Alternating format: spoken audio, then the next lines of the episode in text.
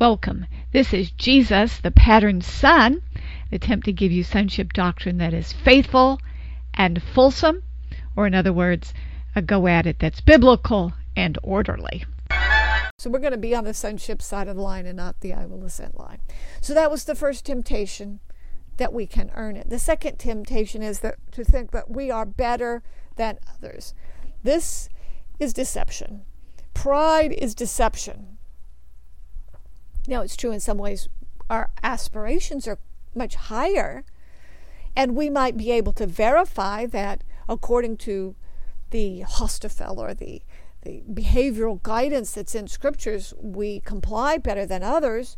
Yes, true. But wait. They are just flesh and we are flesh.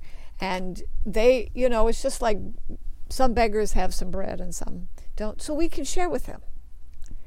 Okay, limited analogy, but we're all human flesh. And, you know, by the grace of God, there go we. That's an important saying. And if we compare ourselves with our brothers and our sisters, we should say this: they have a calling and we have a calling. We are all judged based on what we are given and what we are assigned. Each has a ladder, but the rungs are in different order on the different ladders.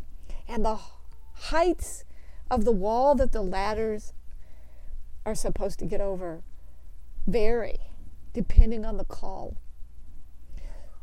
And even the status. You know, don't become a master because the judgment for a master is much greater. So we cannot compare ourselves. Not only should not, but we cannot compare ourselves.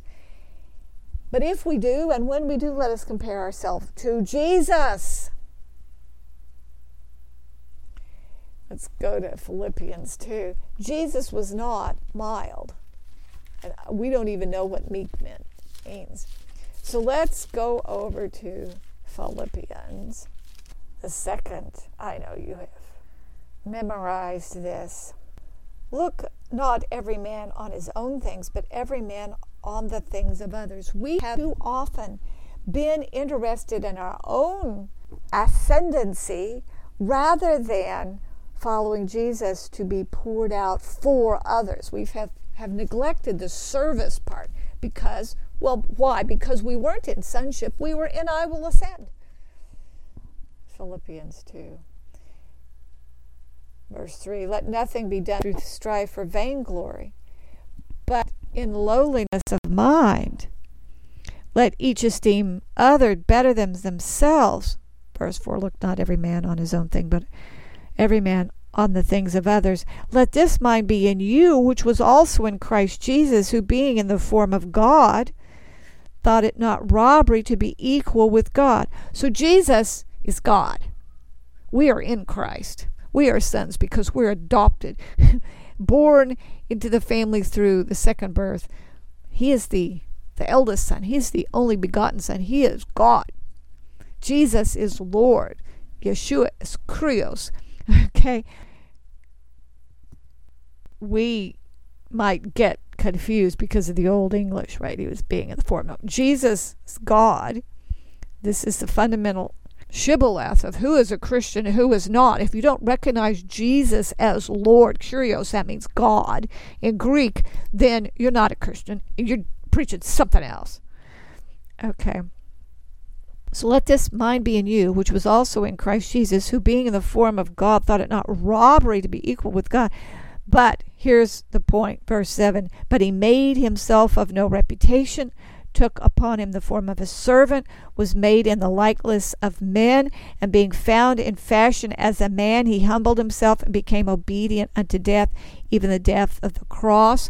So the point is that even though he was God, he came to be a man. And not just a man, but an obedient man. He said only what God said. He wasn't obedient to every human around. He wasn't even necessarily obedient to the Sanhedrin, right? He was obedient to the direction of Holy Spirit in his heart. He said nothing and did nothing but what the Father told him to do. That's the point. And you can't substitute something else. And he was a servant. He served others. Not he was a spiritual adept. Now, we don't use that language, but that's how we behave when we get into the I will ascend doctrine. Oh, I am so holy. And it doesn't matter what kind of self-torture you do. It's just like trying to be a yogi by sitting on a bed of nails. That just doesn't count, except in pride. Okay. No, you need to serve others. And then the death of the cross, this is a special deal with God. And here we go. Point is, verse 9, wherefore God hath also highly exalted him and given him a name that is above every name, that at the name of Jesus every knee shall bow, things in heaven and things on earth and things under the earth. So we've already established that we're not talking about replicating a torturous situation that has no benefit and thereby becoming some. That is not what this is saying. This is saying that we should be in Christ. We should think like Jesus did. We should serve others. We should do our assignments and even accept the persecution that comes in those assignments. That looks different. That is a different manifestation of sonship than you have heard before, if you've heard sonship before. At least for me it is. Every tongue should confess that Jesus Christ is Lord to the glory of God. Nobody's going to confess that Sharon is Lord. And Sharon's not going to comply with that either. So, or any, fill in any other name. It doesn't matter. Jesus is Lord. So let's don't presume and assume. And let's don't try to judge by the flesh. So it's not about ranking in your reference group. So just because you have some high and lofty title, like who cares? Well, it might be something in terms of how the group functions, but that is not about being a son. The flesh, the carnal man, cannot judge. Because they judge with the wrong evidence and the wrong values. I know you know about that. Okay, if you're looking on the news today, sometimes even in our, quite aside from the national news, if you look on the micro level, the group always has trouble getting organized and finding out who is going to the shower first. And because some people have a lot of things, talking a lot, or there is no direction, so somebody slips in while everybody else is either incompetently messing around or is being super spiritual and fighting over who is going next and last. And somebody slips in and just takes their shower and gets out before anybody else is ready. And yet they would be vilified as disobedient. Why is that? Because the person who has the power to do the vilifying wanted to have status. This is the way we're doing body life to get into sonship? What? That's just not so crazy. Or the one who bravely steps from the floor of the convention hall to the podium and preaches and brings the word of the Lord that was in the flow of the Spirit, and yet is criticized for taking money away from the traveling ministry? Excuse me? Everybody spends money to get there. Not everybody hears from God. Not everybody risks being beaten up, or worse, to preach, and not everybody gets paid. But if that's the complaint, it manifests what's in the heart of the complainer, but says nothing about the person in this story who preached. This pride thing is really subtle, and we could, all of you could just tell story after story after story after story when the pride was hurting you. It's true on the one hand that I have never known better people than the people I knew who were in the sonship movement. And still today, in or out, they seem to me to be the best of all people. Nobody gets in this kind of a sonship move with bad intentions. When you are faced with, go all the way with Christ, come and die, and you go, then that says a lot. No matter how foolish things got later, how many mistakes you made later, nobody does that out of bad intentions. And I love dearly those people, both in and out, and many of them in or out, who can tell. But yet, I will have to admit that there is a great tendency to pride in people in and people out. People who have little education and no achievement will lord it over people who have both, simply because they think they are more in the move than someone else. Like, who is to say? Who is in the move anymore?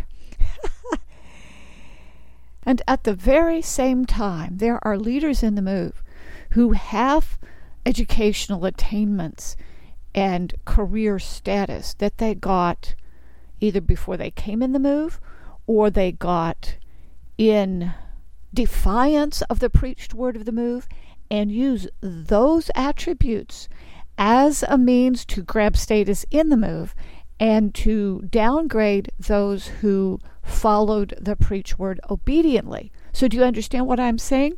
That based on their disobedience, they're getting status over and above people who were obedient?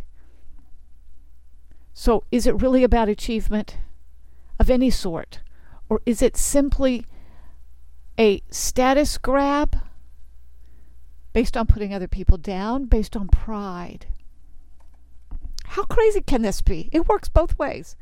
So it's not about a value set. It's about abuse based on pride. This is not the method toward sonship. This could be repeated so many times. I think of so many situations. And people outside of the move, who've been outside for decades, who are living normal, useful, productive, reasonably godly lives, still have this huge pride and judgmentalness because they are the ones who know. And of course it's true that they do know a lot more than the average person. But you know, come with me to another friendship set. Come with me to the professors, each of whom has become a master in some pointilia. And at least a fair journeyman in their discipline. And yet, few of them come across with pride because each of them knows that they know so very little, even in their own discipline, that somebody else who's sitting beside them knows a whole lot more. You will see professors in a group, like they're going to a Bible study, or like they're going to have drinks after work with other professors. Most of them just sit there quietly until they're asked something specific that they know more than anybody else. But typically they don't try to be the diva. Now there are a few exceptions, and they're well known in their group as the idiot divas. Very few who are so bright as to actually command respect from everyone else, and they really are. Okay, but the few who are. So the point here is that these are the people who really know a whole lot, and they know, because they know a whole lot, that they don't know very much, and that somebody next to them knows something else.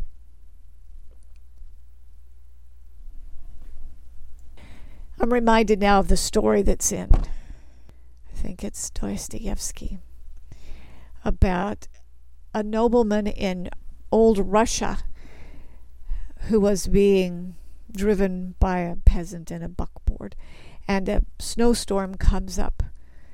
And after the snowstorm, who was left alive? It was only the peasant, because the peasant knew to get on the ground and cover up with snow. And the noble was so proud he was going to stay in the buckboard. And so he froze to death. So if the nobleman had not been so proud and had learned from the peasant, he would have stayed alive. So none of us knows everything. And pride is a temptation. Similarly, I have to credit the sonship move I was in at the beginning. Held a great embracing for one another, regardless of the other marks that we had, whether ethnicity or class. We had a great embracing. I remember a happy time long ago when I was just a teenager, and why I wasn't with the other teenagers with whom I came, I don't remember, but I walked into a restaurant and saw a huge table of other people who had come to the convention. They were slightly older than me. I was a teenager, and they were married, young marrieds, and there was an empty seat. And so I thought about approaching that table, and I probably was approaching, and I was going to ask, may I sit here? I see there's an extra chair, and I know we're all going to the convention, but I didn't have time to ask, because the man who was sitting at the head of this very long table invited me to sit. Oh, please come and sit here. And so these were young people from Montreal, and I asked with him, but I was asking, how are y'all doing? And he said, we're all fine, and how are all y'all? You know, he was teasing me about my Texas accent. And this is wonderful. Let me ask you, in the conventions you go to, would you sit with anyone who is also at the convention? Or is there a ranking system? Would you speak with anyone? Would you allow anyone to speak to you? Or is there a ranking system? Or are you afraid? Or are you not patient because they don't speak your language properly?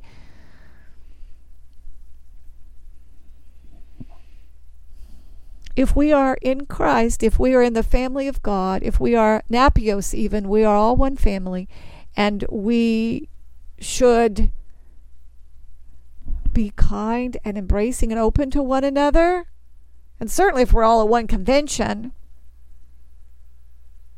pride itself will keep you out of sonship. You cannot serve someone you cannot speak to. Pride is the opposite of Jesus. The word minister itself means servant. But today in the church, ministers want armor bearers. They want their favorite candy in order to talk to you as an appointment. They want, I don't know, special offerings and fancy cars. I don't know. One sad story from long ago at an in-time farm. Do you understand? In-time farm. People, a residential collective settlement, they're living in a situation far outside of the city. And because they're new, they're living in a condition of poverty. And one person who had lived there, but no longer lived there for whatever reason, gave a box of oranges, a carton, a box of oranges, to the farm he visited. He wanted to share with everyone who knew it would be a treat, because that's something, it was winter, not everybody would have. Oranges today, so what, you live in the city, orange is normal. But there, in that time, having an orange was a special treat, and he gave it. And he gave it to the farm. And an elder gave it to the traveling ministry. Now, I don't know how one man and his wife, even if he had an entourage, but I don't recall that he had an entourage then, but how could he eat a box of oranges? I imagine he just simply gave it to the next farm that he was visiting, but I have no idea what happened to the oranges. And I know what she was thinking. She was thinking to be honoring to the most honored and cherished traveling ministry. And the outcome was that this ex-resident was confirmed in his opinion that this farm was not good, possibly abusive. He never came back. He was very hurt that his gift had been so, that it was not delivered to those that he gave it, to whom he gave it. And I, of course, don't know all the ins and outs. And even had I seen every bit of this play out, I couldn't have known all of the ins and outs. But I know these people and I know their patterns for a long time. And I'm going to say that eldership or leadership or management is not intervening where you have no business intervening. And honoring those who are at the top must not come at the expense of honoring all. The scripture says, honor all men. I'm not taking away honor from those who serve, and I understand honoring traveling minister. That's fine. But there are some other things in this story that aren't fine. So just in case you're not familiar with those scriptures, I was thinking of First Peter 2 and 17. Honor all men. Love the brotherhood. Fear God. Honor the king. So yes, we honor those at the top of the structure, but that doesn't mean that we abuse the people who are not at the top of the structure. And so then for good measure, let's go to John, the Gospel of John 5 and 23, that all men should honor the Son even as they honor the Father, and he that honoreth the Son, he that honoreth not the Son, honoreth not the Father which sent him. So all honor is rooted in honoring Jesus, but Jesus is in all. So something in that sad story was askew, and it tightened the view that there was a stain on the farm. And all of those people in the story are now gone. The farm is gone and all of the people are gone except the giver. So let's value the relationships that we have and not the structure only, because the relationships are really what's important. And that's what it is to be a son, is not to have pride and status, but to be a good servant. You know, I think in heaven when we see people's real status, according to God, we're going to find that a lot of little ladies, little old women who prayed at their stoves all their lives, but who had no earthly status, are going to be well accorded with honor from God. So, there is, of course, status. We can't take that away. There is leadership and there is management. But let's have some good leadership. You can't have good leadership without good management. But why has there been such a resistance to this? We need some training in leadership. Leadership needs to have some competence. Management is a competence that is learned.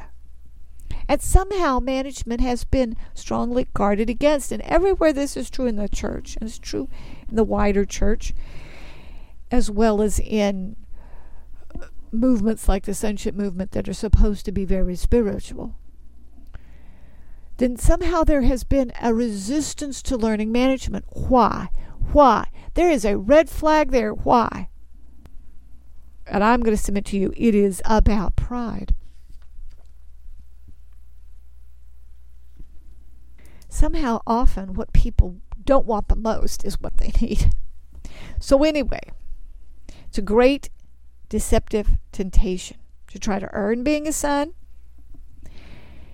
But if you try that, you go down that road, you're going to end up with confusion and abuse. then also it's a temptation to pride. And if you go down that road, you're going to end up with heartbreak and incompetence. And finally, the temptation to substitute oneself or ourselves for the Son, who is the Lord. Thank you so much, and may the Lord bless you.